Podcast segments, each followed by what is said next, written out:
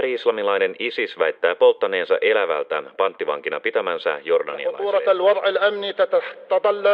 Irakin pääministeri Nurian Maliki on kehottanut maan parlamenttia julistamaan poikkeustilan. Turkin kurrit osoittivat päivällä suosiotaan, kun läntiset taistelukoneet iskivät ISISistä vastaan. Samaan aikaan naapurimaassa Syyriassa raivoava verinen sisällissota on uudelleen vahvistunut. Monet irakilaiset eivät sinänsä usko tilanteen rauhoittumiseen. Hannu Juusola, sinä olet seemiläisten kielten ja kulttuurien professori Helsingin yliopistossa ja olet tutkinut Lähi-idän yhteiskuntia ja politiikkaa. Sano sinä, miksi monessa islamilaisessa maassa diktaattorit pitää valtaa eikä demokratia ota juurtuakseen? No, me voidaan lähteä pohtimaan sitä vaikka näiden modernien valtioiden syntyhistoriasta käsin kolonialistisesta ajasta. Sille tielle lähdetään. Asukkaat joutuivat kauhun valtaan, kun pelkäsivät kokonaisten kaupunginosien leimahtavan liekkeihin. Granaatteja putosi koko ajan, eivätkä palokunnat päässeet auttamaan, koska Ranskan sotilaat estivät niitä toimimasta. Tuossa tekstissä Syyrian talousministeri Khalid al-Assan kertoo Damaskoksen pommituksesta vuonna tuhatyhdeksänsataaneljäkymmentäviisi. Professori Hannu Juusola, miksi ihmeessä ranskalaiset pommittivat Syyrian pääkaupunkia? Syyria oli ollut Ranskan mandaatti vuosikymmenien ajan tuossa vaiheessa ja, ja, ja siellä nousi toistuvasti kapina, Ranskan vastainen kapina. Ensimmäinen suurempi oli kaksikymmentäluvun puolivälissä ja vielä sitten toisen maailmansodan jälkeen, kun ranskalaiset lupauksistaan huolimatta eivät vetäneet joukkojaan pois, niin nousi Ranskan vastaisia levottomuuksia ja Ranska vastasi tähän kovin ottein. Pommit nimenomaan Damaskosta tässä tapauksessa ja satoja ihmisiä kuoli ja tämäkään ei saanut syyrialaisia antamaan, antamaan periksi ja lopulta sitten Ranska suostui vetämään joukkonsa Syyriasta. Niin, tässä eletään nyt aivan niitä siirtomaavallan kolonialismin viimeisiä aikoja. Niin missä ajassa siinä sitten noin tarkemmin ottaen liikutaan? Jos ajatellaan kolonialismin eri, eri muotojen vaikutusta Lähi-idässä, siis Aasian puolella, läntisessä Aasiassa ja sitten Pohjois-Afrikassa, niin, niin puhutaan ajanjaksosta, joka ulottuu tuhatkahdeksansataaluvun alkupuolelta aina viisikymmentäluvulle saakka, jolloin Pohjois-Afrikan valtiot itsenäistyivät. Ja, ja itse asiassa käytännössä vielä voidaan puhua seitsemänkymmentäluvun alusta, jolloin Iso-Britannia lopullisesti vetäytyi Persianlahdelta ja siellä olevat pikkuvaltiot, Bahrein, Katar ja Emiraatit itsenäistyivät. Eli tässä puhutaan hyvin, hyvin pitkästä ajanjaksosta, jossa länsimaiden tai tässä tapauksessa nimenomaan Iso-Britannia ja Ranskan läsnäolo eri tavoin vaikutti näillä alueilla hyvin voimakkaasti. No mitä se kolonialismi tai siirtomaavalta sitten merkitsee noin teoriassa? Niin siis teoriassa sillä tarkoitetaan sitä, että, että nämä kyseiset vallat tavalla tai toisella ottavat tämän alueen haltoonsa. Siihen voi liittyä tämmöistä väkisin liittämistä omaan valtioon tai valtapiiriin, jolloin puhutaan myös imperialismista tai sitten, sitten miedompia muotoja, jolloin kysymys on, on, on taloudellisesta hallinnasta tai tai ainoastaan esimerkiksi siitä, niin kuin jossain tapauksessa näiden maiden ulkopolitiikka asetettiin eurooppalaisten valtioiden hallintaan. Joissain tapauksissa siihen liittyy myös hyvin voimakasta kolonisaatiota, eli, eli eurooppalaisten muuttamista näihin maihin. Kaiken kaikkiaan on kysymys hyvin moninaisesta muodosta, jolla eurooppalaiset maat vaikuttivat näihin ma- maihin, niiden politiikkaan ja, ja, ja käyttivät niitä ikään kuin hyväkseen. No miksi ne eurooppalaiset maat, Ranska ja Englanti etunenässä, siihen ryhtyivät? No se liittyi eurooppalaisten valtioiden keskinäiseen kilpailuun. Oli hyvin, hyvin tyypillistä, että jos vaikkapa Iso-Britannia sai jonkun alueen haltuunsa, niin Ranska pyrki vastaavasti saamaan jonkun toisen. Ja myös muut eurooppalaiset valtiot osallistuivat tähän. Venäjä levisi kohti etelää, kohti, kohti Turkkia ja Saksa ja Italia osallistuivat tähän. Ja vielä sitten sellainen hyvin tärkeä asia on tietysti se, että, että teollinen vallankumous tapahtui Euroopassa ja sen jälkeen sitten eurooppalainen teollisuus tarvitsi sekä raaka-aineita että sitten markkinoita. Ja, ja, ja tämän seurauksena huomio kiinnittyi paljon enemmän Euroopan ulkopuoliseen maailmaan ja alkoi vuosikymmeniä kestänyt kilpajuoksu, jossa eurooppalaiset valtiot pyrkivät saamaan kolonioita ja siirtomaita eri puolilla maailmaa. Tämä ei missään tapauksessa liittynyt pelkästään Lähi-itään. Lähi-itä oli vain yksi näyttämö laajemmassa kokonaisuudessa. Eurooppalaiset suurvallat kykenivät uusiin valloituksiin, koska poliittinen tilanne Pohjois-Afrikassa ja Välimeren ja Mustanmeren ympäristössä muuttui tuhatkahdeksansataaluvun alusta lähtien. Noita alueita vuosisatoja hallinnut viimeinen islamilainen imperiumi, Osmanivaltio, oli heikkenemässä. Kansallisuusaate saavutti nämäkin seudut ja Osmannien hallitsemilla alueilla kansat alkoivat vaatia suurempaa itsenäisyyttä.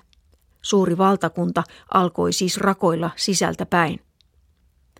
Samaan aikaan eurooppalaiset valtiot kehittyivät sekä taloudellisesti että sotilaallisesti hyvin nopeasti Osmanivaltioon verrattuna. Uudelle vuosisadalle tultaessa tilanne oli jo hyvin selvästi kallistunut eurooppalaisten eduksi, eikä Osmanivaltio enää pystynyt vastustamaan brittien ja ranskalaisten valtapyyteitä. Yleensä invaasio vallattavalle alueelle tehtiin talous edellä, kertoo professori Hannu Juusola. No siinä on monta reittiä, että jossain tapauksessa siinä mentiin aseet edellä, mutta että useimmissa tapauksissa se meni nimenomaan niin, että Osmanin valtio tai joku sen osa menetti ensin taloudellista itsenäisyyttään. Ja kun se oli menettänyt taloudellista itsenäisyyttään, niin sen jälkeen sitten edettiin pikkuhiljaa siihen, jolloin kyseinen alue joutui myös poliittisesti eurooppalaiseen valtaan. Eli, eli, eli todellis, tavallaan niin kuin suurimmassa osassa tapauksessa niin eurooppalaiset pankit ja niiden antamat lainat olivat se seipään kärki, jonka edellä Lähi-itä otettiin haltuun. No, jos pankit antoivat ensin suuria lainoja, joita ei pystytty maksamaan siellä paikalliset valtiot takaisin, niin miten se siitä sitten jatkui? No se, se jatkui sillä lailla, että toistuvasti tuhatkahdeksansataaluvun kuuluessa joko Osmanivaltion keskushallitus tai sitten esimerkiksi Egypti osana sitä tai Tunisia osana tätä menivät käytännössä konkurssiin. Ja siinä vaiheessa sitten eurooppalaiset pankit alkoivat vaatimaan omien maiden poliitikkoja ja armeijoita, ja niiden piti varmistaa se, että nämä valtiot saivat saatavansa takaisin. Ja, ja näin tapahtuikin. Ja tavallaan näiden kyseisten maiden johtoon tuli eurooppalaisia, usein neuvonantajiksi kutsuttuja henkilöitä, jotka käytännössä pitivät huolen siitä, että kyseisen maiden talous palveli ennen kaikkea eurooppalaisten velkojien etuja. Ja, ja hyvin useissa tapauksessa niin oli niin, että jopa, jopa kolmekymmentä–kolmekymmentäviisi prosenttia valtion tuloista saattoi mennä siihen, että maksettiin eurooppalaisille suurvalloille velkoja. Ja, ja, ja jos, ei, jos ei sitten maksettu tai jos joku poliittinen johtaja nousi ikään kuin kapinaan, niin siinä vaiheessa puututtiin tilanteeseen sotilaallisesti. Tämä oli se tavallisin keino, miten edettiin. Niin, miten se eteni siis sitten se siirtomavalta siellä arabimaissa? Algeria oli eräänlainen ennakkotapaus jo tuhatkahdeksansataakolmekymmentäluvulta lähtien jo, jo Ranska otti sen maan pikkuhiljaa haltuunsa. Ja yleensäkin se eteni nopeammin Pohjois-Afrikassa johtuen juuri siitä, että Osmani, Osmanin valtion keskiset alueet olivat kauempana ja siellä oli eurooppalaisten helpompi huseerata. Ensimmäiseen maailmansotaan tultaessa niin koko Pohjois-Afrikka oli käytännössä jo eurooppalaisten suurvaltojen siirtomaa-alueiden hallinnassa eri, eri tavoin, siis Egyptistä Marokkoon asti. Kun taas sitten läntisessä Aasiassa, siis Levantin alueella, niin siellä tässä vaiheessa vielä tämä valta oli taloudellista. Ja vasta sitten ensimmäisen maailmansodan jälkeen, kun Osmanin valtio lopullisesti kukistui, niin eurooppalaiset valtiot Ranska ja Iso-Britannia ottivat myös sitten tämän Aasian puoleiseen Lähi-idän haltuunsa niin sanotun mandaattijärjestelmän kautta. Eli, eli Ranska ja Iso-Britannia jakoivat nämä, nämä alueet Turkista Egyptiin sen väliin niin, niin sanotuiksi mandaateiksi. Ja, ja nämä mandaatit olivat siis muodollisesti kansainliiton alaisuudessa olevia alueita, joiden tuli jossain vaiheessa itsenäistyä, mutta käytännössä ne olivat siirtomaita eri, eri nimellä. Enää ei voitu vapaa. Ensimmäisen maailmansodan jälkeisessä tilanteessa, jossa oli Yhdysvaltain presidentti Wilson oli korostanut kansojen itsemääräämisoikeutta, niin ei voitu enää puhua niin vapaasti siirtomaista ja, ja piti keksiä joku toinen nimi ja sen takia puhuttiin sitten mandaateista. Ja niin kuin tuossa Ranskan pommitustapauksessa jo, jo, jo puhuttiin, niin huolimatta tästä mandaattitaustasta, niin Ranska oli, oli, oli todella haluton päästämään näistä, näistä maista irti. On, on siis taloutta ja on politiikkaa ja on aseita, mutta siihen liittyy tietysti myös jonkinlaisia ajatuksia. Niin mitä ne länsimaiset ihmiset ajattelivat? Kuinka he näkivät ne ihmiset siellä sen siirtomaavallan kohdemaissa? No siinä oli tietysti hyvin paljon samantyyppistä ajattelua, mikä liittyy ylipäätänsäkin ulkoeurooppalaisiin kansoihin. Eli nämä, nämä ihmiset nähtiin lähtökohtaisesti sivistymättömämpinä, jotka eivät kyenneet itse hallitsemaan, joista piti pitää huolta.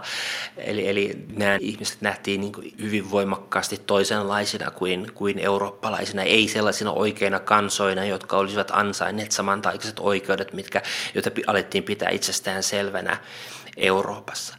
Sitten kiinnitettiin valtavasti huomiota eri vähemmistöihin, ennen kaikkea kristittyihin vähemmistöihin näissä maissa, ja myös näiden kristittyjen suojelemista käytettiin keppihevosena, jonka kautta lisättiin vaikutusvaltaa. Mm, tuolla tavalla... Siis myös henkisessä mielessä sinne oli ikään kuin helppo mennä. Joo, sitä, siis ei sitä tehty ihan, ihan mielivaltaisesti, vaan kyllä sitä, sille etsittiin tavallaan sen ajan maailmankuvan puitteissa legitimiteettiä. Ja, ja aina löytyy joku, joko puolustettiin jonkun maan itsenäisyyspyrkimyksiä tai, tai sitten nimenomaan hyvin usein korostettiin sitä, että, että, että suojellaan. Syytettiin Osmanin valtiota siitä, että se ei esimerkiksi suojele Libanonin alueen kristittyjä tai Palestiinaan muuttavia juutalaisia tai, tai druuseja tai mitä hyvänsä vähemmistöä. Tyypillisesti kukin näistä eurooppalaisista suurvalloista etsi jonkun ikään kuin luontavan suojelukohteen, jonka suojelemisella omaa vallankäyttöä perusteltiin. Käytännössä siirtomaavalta sai eri maissa hyvin erilaisia muotoja, ihan riippuen siitä, mitä eurooppalainen valtias mistäkin maasta tahtoi. Eräänlaisena aikakauden alkusoittona Ranska miehitti Algerian jo vuonna tuhatkahdeksansataakolmekymmentä. Seuraavan sadan vuoden aikana Algeriaan muutti liki miljoona ranskalaista siirtolaista. Erilaisilla pakkotoimilla parhaat viljelymaat siirrettiin eurooppalaisten suurmaanomistajien haltuun. Hallinnon ja koulun kieleksi tuli ranska. Algeria itsenäistyi vasta tuhatyhdeksänsataakuusikymmentäluvulla katkeran ja verisen itsenäisyystaistelun jälkeen, ja siellä on ollut jatkuvasti poliittisia levottomuuksia. Toisessa Pohjois-Afrikan maassa, Egyptissä, taas Iso-Britannia valjasti koko valtion tuottamaan puuvillaa brittien tekstiilitehtaiden tarpeisiin ja samalla esti Egyptin oman teollisuuden syntymistä. Lähimmäksi nykyhetkeä kolonialismin koura ulottuu kuitenkin Välimeren itäpäässä, niin kutsutulla Levantin alueella. Kun tähän Syyrian, Libanonin, Jordanian ja Palestiinan muodostamaan alueeseen liittää vielä viereisen Irakin, ollaankin jo aivan tämän hetken konfliktien polttopisteessä. No entä sitten Syyria? Nyt hyvin ajankohtainen Syyria. Syyria, se kuului taas sitten Ranskalle ensimmäisen maailmansodan jälkeen, kun Osmanin valtio hajosi ja, ja, ja siellä Ranskan tavoitteena oli pitää Syyria hallussaan, niin kuin sen oli tarkoituksena pitää koko alue, ei pelkästään nykyinen, nykyinen Syyria, vaan mukaan lukien sitten Libanon. Ranskalla oli siellä osin taloudellisia etuja. Ei niin suuria. Hyvin paljon oli kysymys siitä, että, että kilpailtiin Ison-Britannian kanssa ja, ja, ja toisaalta siitä, että, että haluttiin nähdä, että Ranska on välimerellinen suurvalta ja katsottiin, että siihen kuuluu se, että Pohjois-Afrikan lisäksi niin Ranska hallitsee alueita myös sitten Levantin puolella, itäisellä välimerellä. Ja tämän takia sitten korostettiin sitä, miten tärkeää oli pitää, pitää Syyria hallussaan. Ja, ja Ranska tällä alueella, niin, niin se noudatti hyvin voimakkaasti tällaista hajoita ja hallitse politiikkaa. Siellä oli kaksikymmentäluvun alussa paikallinen arabijohtaja julistautunut kuninkaaksi Damaskoksessa ja ajatuksena oli se, että syntyy arabivaltio sitten nykyisen Levantin alueelle, eli, eli puhutaan Syyriasta ja, ja, ja Libanonista ja Jordaniasta ja, ja Palestiinasta. Mutta ranskalaisille tämä ei sopinut ja, ja Ranska lähetti sinne, sinne kesällä tuhatyhdeksänsataakaksikymmentä joukkoja, jotka kukistivat tämän, tämän kapinan ja, ja asettivat sitten Syyrian Ranskan Ranskan hallintaan. Ja Ranska toimi sillä lailla, että se pyrki estämään ranskalaisten vastaista kapinointia hajottamalla tämän, tämän alueen mahdollisimman pieniin osiin. Eli käytti hyväkseen juuri tällaisia etnisuskonnollisia ristiriitoja. Erotettiin ensinnäkin Libanon Syyriasta. Sitä perusteltiin sillä, että suojeltiin Libanonin kristittyjä. Ja sitten erotettiin vielä erillinen ruusivaltio etelään ja erillinen alawilainen, eli, eli yhden shiialaisen ryhmittymän valtio nykyiseen läntiseen Syyriaan. Eli tämä pilkottiin hyvin pieneen, pieniin osiin. Sen sisällä syntyi hyvin selvästi erilaisia identiteettejä. Ranska tuki jotain ryhmää, jotain toista taas sitten pyrittiin painamaan alas, ja tämä, tämä politiikka on, on, on näkynyt sitten, sitten eri ryhmien välisinä vastakkainasetteluna. No mitä ne ryhmät nyt ovat siis? No, tällä hetkellä esimerkiksi niin merkittävin tietysti on tämä alawilaisen vähemmistön ja, ja sitten sunnienemmistön välinen vastakkainasettelu. Al- alawilaiset on nimenomaan, nimenomaan, tai olivat se ryhmä siinä vaiheessa, jolle, jolle tehtiin erillinen valtio, keskuksena Latakian kaupunki Välimeren rannikolla, ja erotettiin tämä ryhmittymä sitten sunnalaisesta enemmistöstä. Ja Ranska myös pyrki siihen, että kun se perusti Syyriaan armeijan kaksikymmentäluvulla, niin siihen tuli mahdollisimman paljon vähemmistöjen edustajia, koska koettiin, että, että nämä vähemmistöt ovat uskollisempia Ranskalle kuin sunnienemmistö, jonka keskuudessa sitten arabinationalismi oli, oli jo tässä vaiheessa vahvinta. Ja sitten itsenäisen Syyrian aikana, kun tuli sotilasvallankaappaus, niin se tarkoitti käytännössä sitä, että vähemmistöt nousivat valtaan. Ja ennen kaikkea sitten näistä vähemmistöistä tässä armeijan, armeijan järjestelmässä oli selvästi vahvimmin pärjännyt nimenomaan alawilainen vähemmistö, joka on suurin Syyrian lukuisista vähemmistöistä. Ja, ja, ja niin kuin tiedetään, niin Bashar al-Assad ja hänen isänsä Hafez al-Assad ovat alawilaisia. Ja joidenkin arvioiden mukaan joku seitsemänkymmentä prosenttia maan upseeristosta oli alawilaisia. Eli tavallaan Ranska rakensi näillä valinnoillaan pohjat sille, että syntyi kuilu alawilaisten ja, ja sunnien välillä, ja vielä sitten se, että nimenomaan armeija, josta tuli sitten itsenäisyyden jälkeen tärkein voimakeskus maassa, niin siellä nimenomaan sitten alawilaisten rooli oli, oli kaikkein keskeinen, ja tämä, tämä rakenne on, on, on säilynyt tähän päivän saakka, johon, jossa nimenomaan alavilaiset ovat, liittyvät armeijaan ja laajemmin turvallisuuskoneistoon ja, ja ovat käyttäneet valtaa sitten tämän armeijan puitteissa. Niin, nykyinenkin hallitsija on? Nykyinen on siis Bashar al-Assad on, on nimenomaan alavilainen ja, ja, ja tämä hajo, hajota ja hallitsee systeemi ikään kuin on säilynyt, tai sen vaikutukset ovat säilyneet vuosikymmenessä toiseen, eikä ole, eikä ole kunnolla muodostunut yhtenäistä Syyrian, Syyrian kansakuntaa, jossa tämän tyyppisillä identiteeteillä ei olisi mitään merkitystä. No, miten tuo nyt liittyy sitten siihen, että Syyriassa nyt soditaan? No, se liittyy osin nimenomaan siinä mielessä, että kun Syyrian kaltaisessa valtiossa, jossa on, on hyvin jyrkkiä tämmöisiä uskonnollisia ja etnisiä erovuuksia, ja kun sen tyyppisessä yhteiskunnassa syntyy konflikti, niin tämä konflikti muuttaa helposti muotoaan sillä lailla, että se muuttuu näiden etnisten ja uskonnollisten ryhmien väliseksi konfliktiksi. Eli ei enää olekaan kysymys siitä, että on, on vastassa valtaa pitävä ryhmittymä ja ei-valtaa pitävä ryhmittymä, vaan siitä tulee sellainen, että, että esimerkiksi Bashar al-Assad, joka on alawilainen, pystyy sanomaan, että nämä, jotka tavoittelevat valtaa, eivät tavoittelekaan yksin vallan poistoa, vaan tavoittelevat sitä, että kaikki alavilaiset tapetaan tai kaikki vähemmistöt tapetaan tai jotain muuta. Ja tämän tyyppinen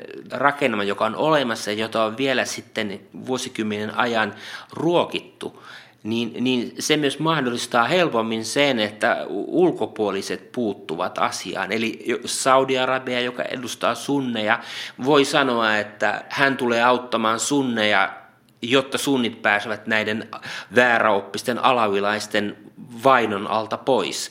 Ja taas sitten Iran, joka edustaa shioja, johon alavilaiset kuuluu, niin se voi sanoa, että Iran tulee puolustamaan Syyrian vähemmistöjä ja nimenomaan alavilaisia sitten taas radikaalisunnilta, jotka edustavat ISISin ideologiaa tai ja, ja jotain vastaavaa.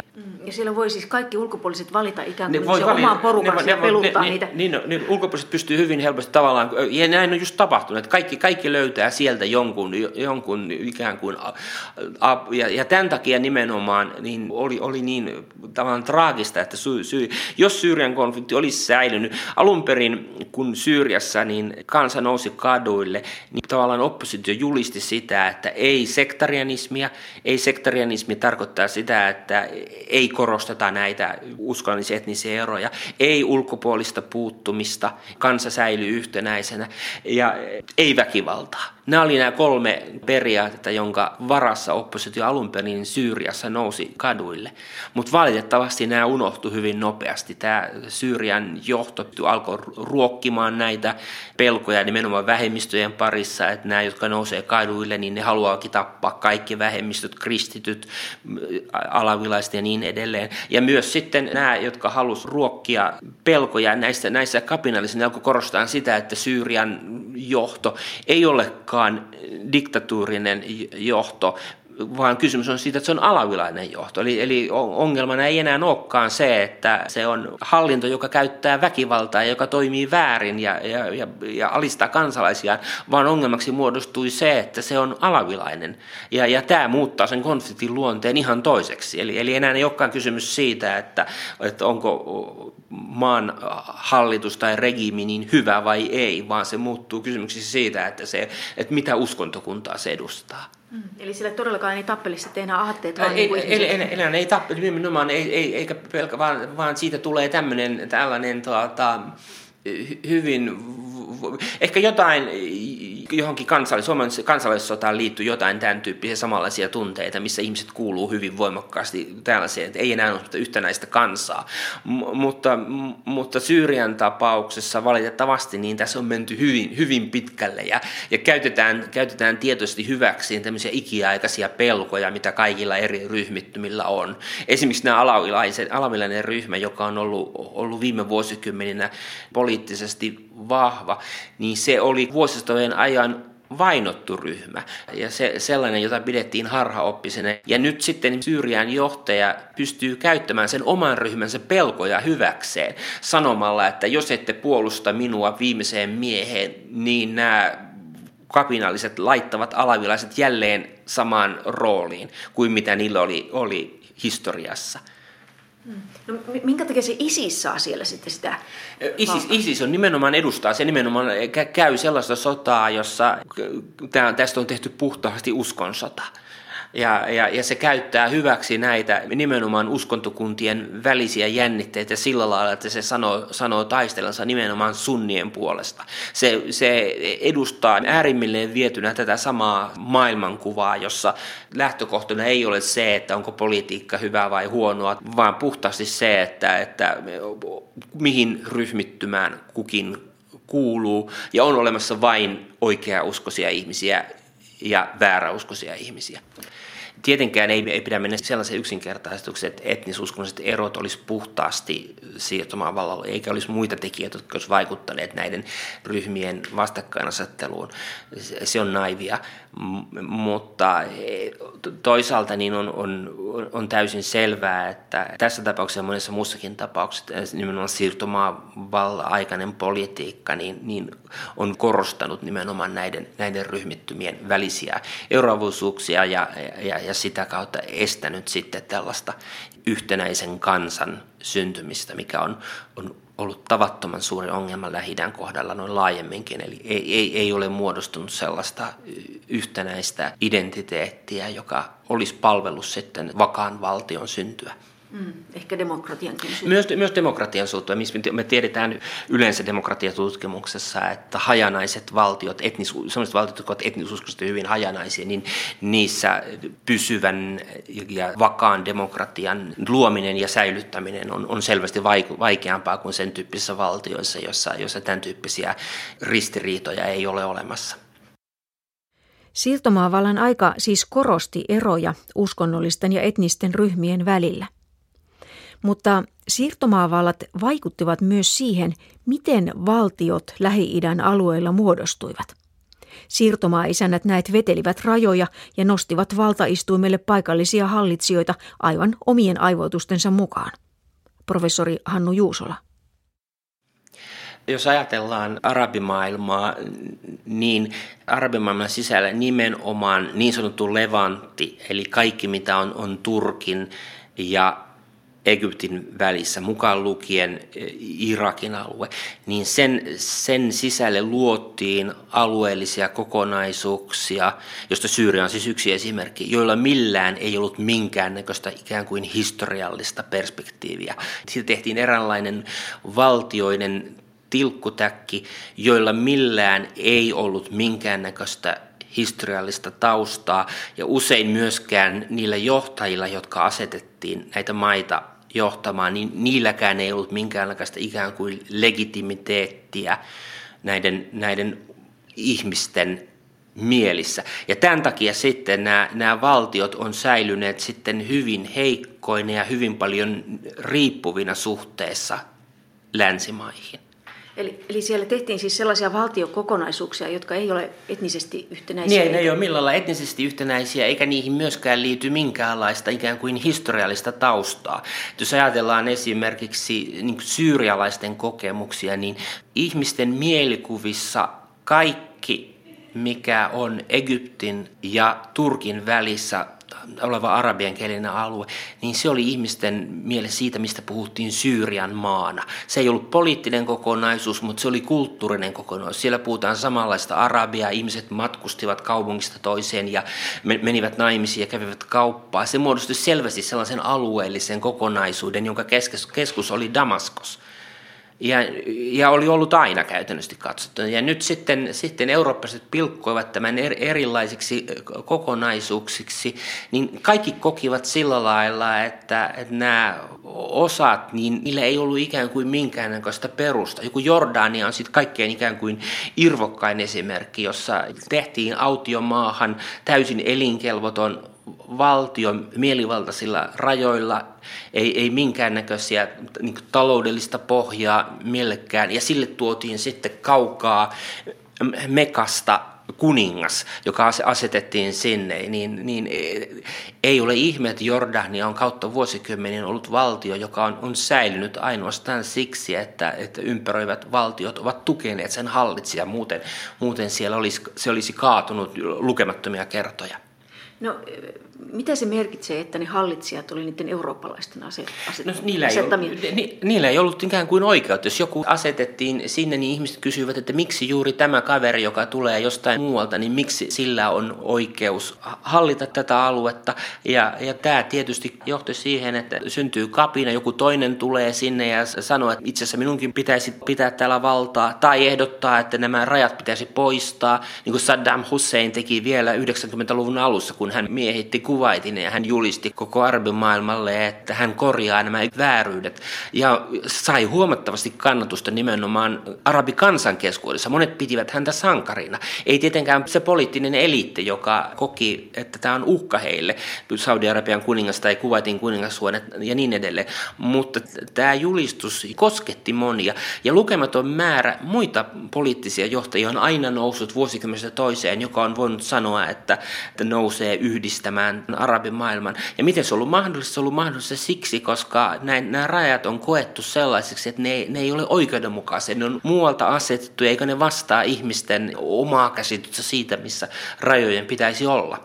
No miten se, se että niillä hallitsijoilla ei ole sillä tavalla legitimiteettiä, niin sen demokratian syntymisen tai... tai...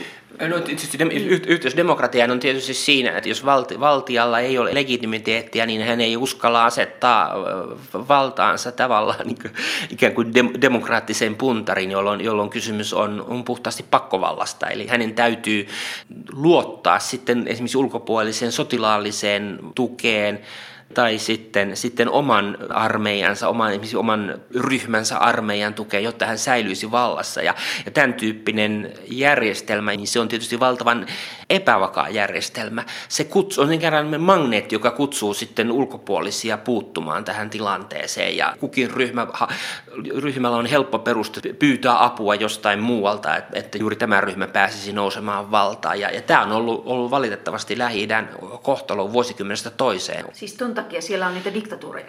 Se on tietysti paljon, paljon muitakin syitä, mutta tämä on ehdottomasti yksi syy se, että, että ei, ei ole syntynyt sen tyyppistä järjestelmää, jossa valta olisi, olisi, vallalla olisi legitimiteettiä.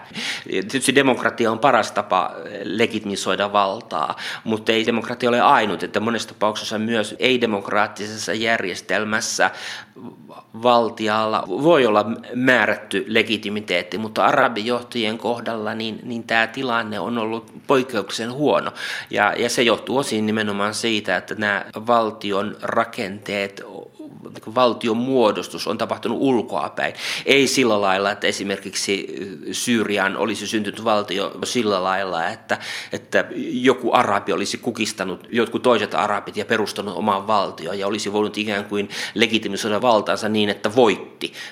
Tämä on ollut, jos ajatellaan Euroopankin valtionmuodosta, niin hyvin tärkeää, että joku pystyy hallitsemaan jotain aluetta, ja tämä, tämä sotilainen voitto luo siihen sitten legitimiteettiä, vaan, vaan tavallaan arabijohtajat on olleet lähes tulkoon aina niin heikkoja, muiden asettamia, muiden avun ja tuen varassa olevia johtajia, ja ei, ei, ei sellaiset johtajat ole sellaisia, jotka voivat luottaa kansaansa, jotka voivat luottaa naapuriinsa ja niin edelleen, vaan, vaan Ei, ei ole syntynyt sellaista järjestelmää, jossa on luottaminen siihen, että, että naapuri ei halua ottaa valtaa kotimaan sisällä, eikä myöskään naapuri, vaan valtias, niin halua käyttää tilannetta hyväkseen.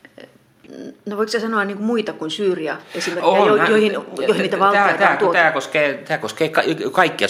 Irak on siitä myös loistava esimerkki, jolla ei ollut minkäännäköistä taustaa. Siis se rajat oli nimenomaan Ranskan ja Iso-Britannian keskenään sopimia rajoja. Ja myös, myös Irakissa asetettiin ulkopuolelta tullut kuningas hallitsemaan, joka edusti vielä sitä sunnivähemmistöä, ei shialaista, joka on siellä enemmistö. Ja tämä perusrakenne, joka luotiin, oli alusta alkiin ongelmallinen, että oli uskonnollista vähemmistöä edustava johtaja, joka vielä tuli ulkopuolelta. Niin on selvää, että tämän tyyppinen rakenne niin ei ole niitä kaikkein kestävimpiä mahdollisia, minkä perusteella valtion voi, voi rakentaa. Tietysti Palestiinan kysymys liittyy myös tähän, että koettiin, että, että Palestiinassa Israelin valtion, valtion synty oli yksi esimerkki siitä, että vedettiin rajat tavalla, joka ei perustunut enemmistön tahtoon, vaan perustui eurooppalaisten intresseille ja annettiin sitten eurooppalaisille, niin kuin juutalaisia koettiin, että ne ovat eurooppalaisia ja siirtolaisia, niille annettiin oma, oma valtio ja sillä lailla hajotettiin osa tästä arabien potentiaalisesta yhteydestä. Kaikki kiertyy kuitenkin lopulta myös talouteen, arvioi professori Hannu Juusola.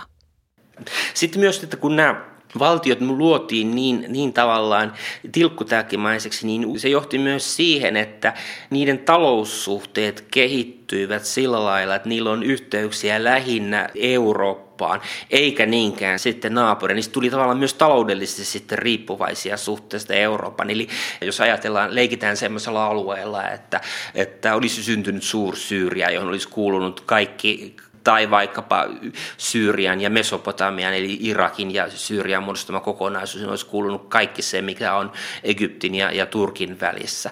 Niin, niin voi ajatella, että tämmöinen paperilla ainakin suuri valtio, niin jos tällainen syntynyt, niin, niin Lähi-idän historia olisi voinut olla ihan toinen. Ja myös sitten suhteet Eurooppaan olisi, olisi kehittyneet ihan toiseen suuntaan, kun ei olisi ollut tämmöistä ikään kuin katkeruutta siitä, että tämä, tämä kokonaisuus on hajotettu ja, ja, ja olisi voitu luoda vahva talous, jossa olisi ollut suuri väestöpohja ja, ja niin edelleen, mutta näin ei käynyt. No olisiko se sellainen taloudellisesti vahva alue voinut olla siis hyvä kasvualusta myös demokratialle? Totta kai. Se on selvää. Yleensä demokratia vaatii tietynlaisen elintason, tämä on yleinen, aika laajalti hyväksytyn normi. Se on tietysti paljon monimutkaisempi kysymys, kysymys kuin, kuin vain tämä, mutta, mutta sanotaan näin, että jos Lähi-itä ei olisi säilynyt näin pieninä yksiköinä, jotka ovat aina riippuvaisia jostakin suojelijasta, vaan olisi syntynyt yksi laajempi kokonaisuus ja yhteinen talousalue, niin tämä olisi mahdollistanut sen, että Lähi-itä olisi, olisi paremmassa tahdissa nopeasti voinut kehittyä toiseen suuntaan. Tässä on tietysti sitten vielä lisätekijänä öljy, joka varmasti on tätä tilannetta vaikeuttanut, että kun muutenkin on ongelmallinen alue, joka, joka hajanoisuuden takia on toiminut tällaisena magneettina, joka vetää puoleensa sitten kaikkia niitä, jotka haluavat puuttua. Mutta sitten vielä kun on ollut erikseen öljy, niin tämä on, on, on vaikuttanut siihen, että, että tavallaan sen itsenäistymisen jälkeenkin vielä, niin tähän alueeseen on liittynyt poikkeuksellisen paljon ulkopuolista huomiota, ja tämä huomio ei ole ollut kyllä hyvä. Mm. Siinä aina niin kuin joku länsimaa, nykyisin siihen sitten jo tulee Yhdysvallat aina mukaan, ja, ja Venäjä on tukemassa jotakin osapuolta jossakin. Joo, tää on, tää kaikilla, on, on tää, kaikilla on ollut intressejä, ja, ja tää, tää, tää, tää. Tietenkään ei ole niin, että nämä paikalliset ovat olleet puhtaasti niin kuin ikään kuin passiivisia tekijöitä, vaan ne ovat myös pyrkineet käyttämään hyväksi näitä ristiriitoja. Mutta joka tapauksessa ei mihinkään alueeseen ole liittynyt vuosikymmentä toiseen näin voimakasta sellaista, että siihen aina joku ulkopuolinen toimii ja puuttuu sotilaallisesti esimerkiksi, niin, niin on, on selvää, että tämän tyyppisen alueen kehittyminen ikään kuin normaaliksi on poikkeuksissa vaikeaa. No sitten jos taas siirrytään näihin henkimaailman asioihin, niin professori Hannu Juusola, miten se siirtomauskausi heijastuu tai on heijastunut siinä ajattelussa siellä islamilaisissa maissa? Poliittisessa ajattelussa on tullut hy- hyvin keskeisesti se, että vastustetaan länsimaiden toimintaa. Kaikki, kaikki merkittävät poliittiset toimijat vuosikymmenestä toiseen on saaneet ikään kuin kannuksensa sillä, että ne, että ne vastustavat länsimaiden politiikkaa. Ja tämä on näkynyt myös sitten henkisessä ilmapiirissä itse valitettavasti sillä lailla, että, että kaikki sellaiset aatteet, jotka ovat tulleet tai ovat lähtökohtaisesti olleet länsimaissa kasvaneita ajatuksia, niin niiden juurtuminen Lähi-idän todellisuuteen on ollut ongelmallista. Ja, ja, ja tässä puhutaan nyt esimerkiksi sekularismista, eli siitä ajatuksesta, että uskonnon ja valtion välille tulisi tehdä ero. Kyllä sielläkin on, on, on moderni valtio, on, ilman muuta on sekulaarivaltio, mutta tämä ei ole mennyt sillä lailla läpi kuin mitä esimerkiksi Euroopassa, ja tällainen vastareaktio siellä on ollut poikkeuksellisen raju.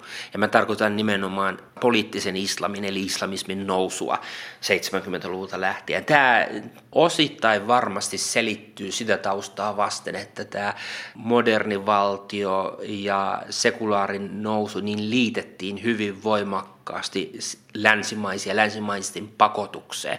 Ja sen takia sitten se koettiin vieraaksi. Ja ne poliittiset voimat, jotka puhuivat tämän tyyppisten ilmiöiden puolesta, vaikkapa sekularismin puolesta, niin ne koettiin, että ne ajavat länsimaiden asiaa ja eivät edusta paikallista kulttuuria. Mutta joka tapauksessa sitten kaikki tämmöinen ikään kuin positiivinenkin ajattelu, mikä tulee, tulee lännestä, mukaan lukien demokratia, niin sillä on se ongelma, että se tulkitaan, että se ei ole meidän omaa. Ja se, että se tulkitaan, että se ei ole meidän omaa, johtuu nimenomaan siitä, että länsimaat on olleet niin merkittävässä määrin puuttumassa ylipäätänsä valtiomuodostukseen, hallitsijoiden valintaan, taloudelliseen itsenäisyyteen ja niin edelleen. Ja tämä on jättänyt sitten vähemmän tilaa sitten näille, näille taata, länsimaisille aatteille ikään kuin vakiintua tällä alueella. No, professori Hannu Juusola, sinä olet siis Lähi-idän tutkija ja varmasti paljon liikkunut noilla alueilla, niin kerro nyt joku toiveita antava tapaus tai kohtaaminen. Aika yleinen kokemus ylipäätänsäkin, ei pelkästään sellaisella ihmisellä, joka, joka työnsä puolesta liikkuu Lähi-idässä, vaan, vaan ihan kenen se hyvänsä, joka menee sinne, niin positiivinen kokemus on se, että tajuaa sen, että ne ihmiset sillä alueella niin on hyvin paljon kuitenkin samanlaisia kuin mitä me ollaan. Ja tämä tulee esille missä hyvänsä myöskin myös mielipidemittauksessa. Mitä, mitä arabit esimerkiksi haluavat? Ne haluavat hyvin paljon samoja asioita kuin me. Ei, ei ole olemassa mitään sellaista ikään kuin sisäänrakennettua järjestelmää, jonka vuoksi olisi erilaisia ihmisiä, jotka haluaa. Haluaa, haluaisi eri asiaa. Demokratia koetaan positiivisimmaksi tavaksi hallita. Ihmiset haluavat samalla lailla hyvää hallintoa, oikeudenmukaisuutta. Ei ihmiset halua voimakkaaseen pakottamiseen kohdistuvaa hallintoa tai sen tyyppistä, jossa eri etnis-uskonniset ryhmät olisi eriarvoisessa asemassa, vaan kyllä ihmisryhmien välinen tasa-arvo, niin kyllä nämä on niitä, niitä arvoja, jotka on yhteneviä, näinkin teorian tasolla. Se, mistä mä olen, olen nauttinut valtavan paljon, se, että, että näissä maissa on tänä päivänä paljon hyvin koulutettuja nuoria ihmisiä, yhtä lailla naisia ja miehiä. Tämäkin on hyvä pitää mielessä, että, että naisten koulutustaso on noussut.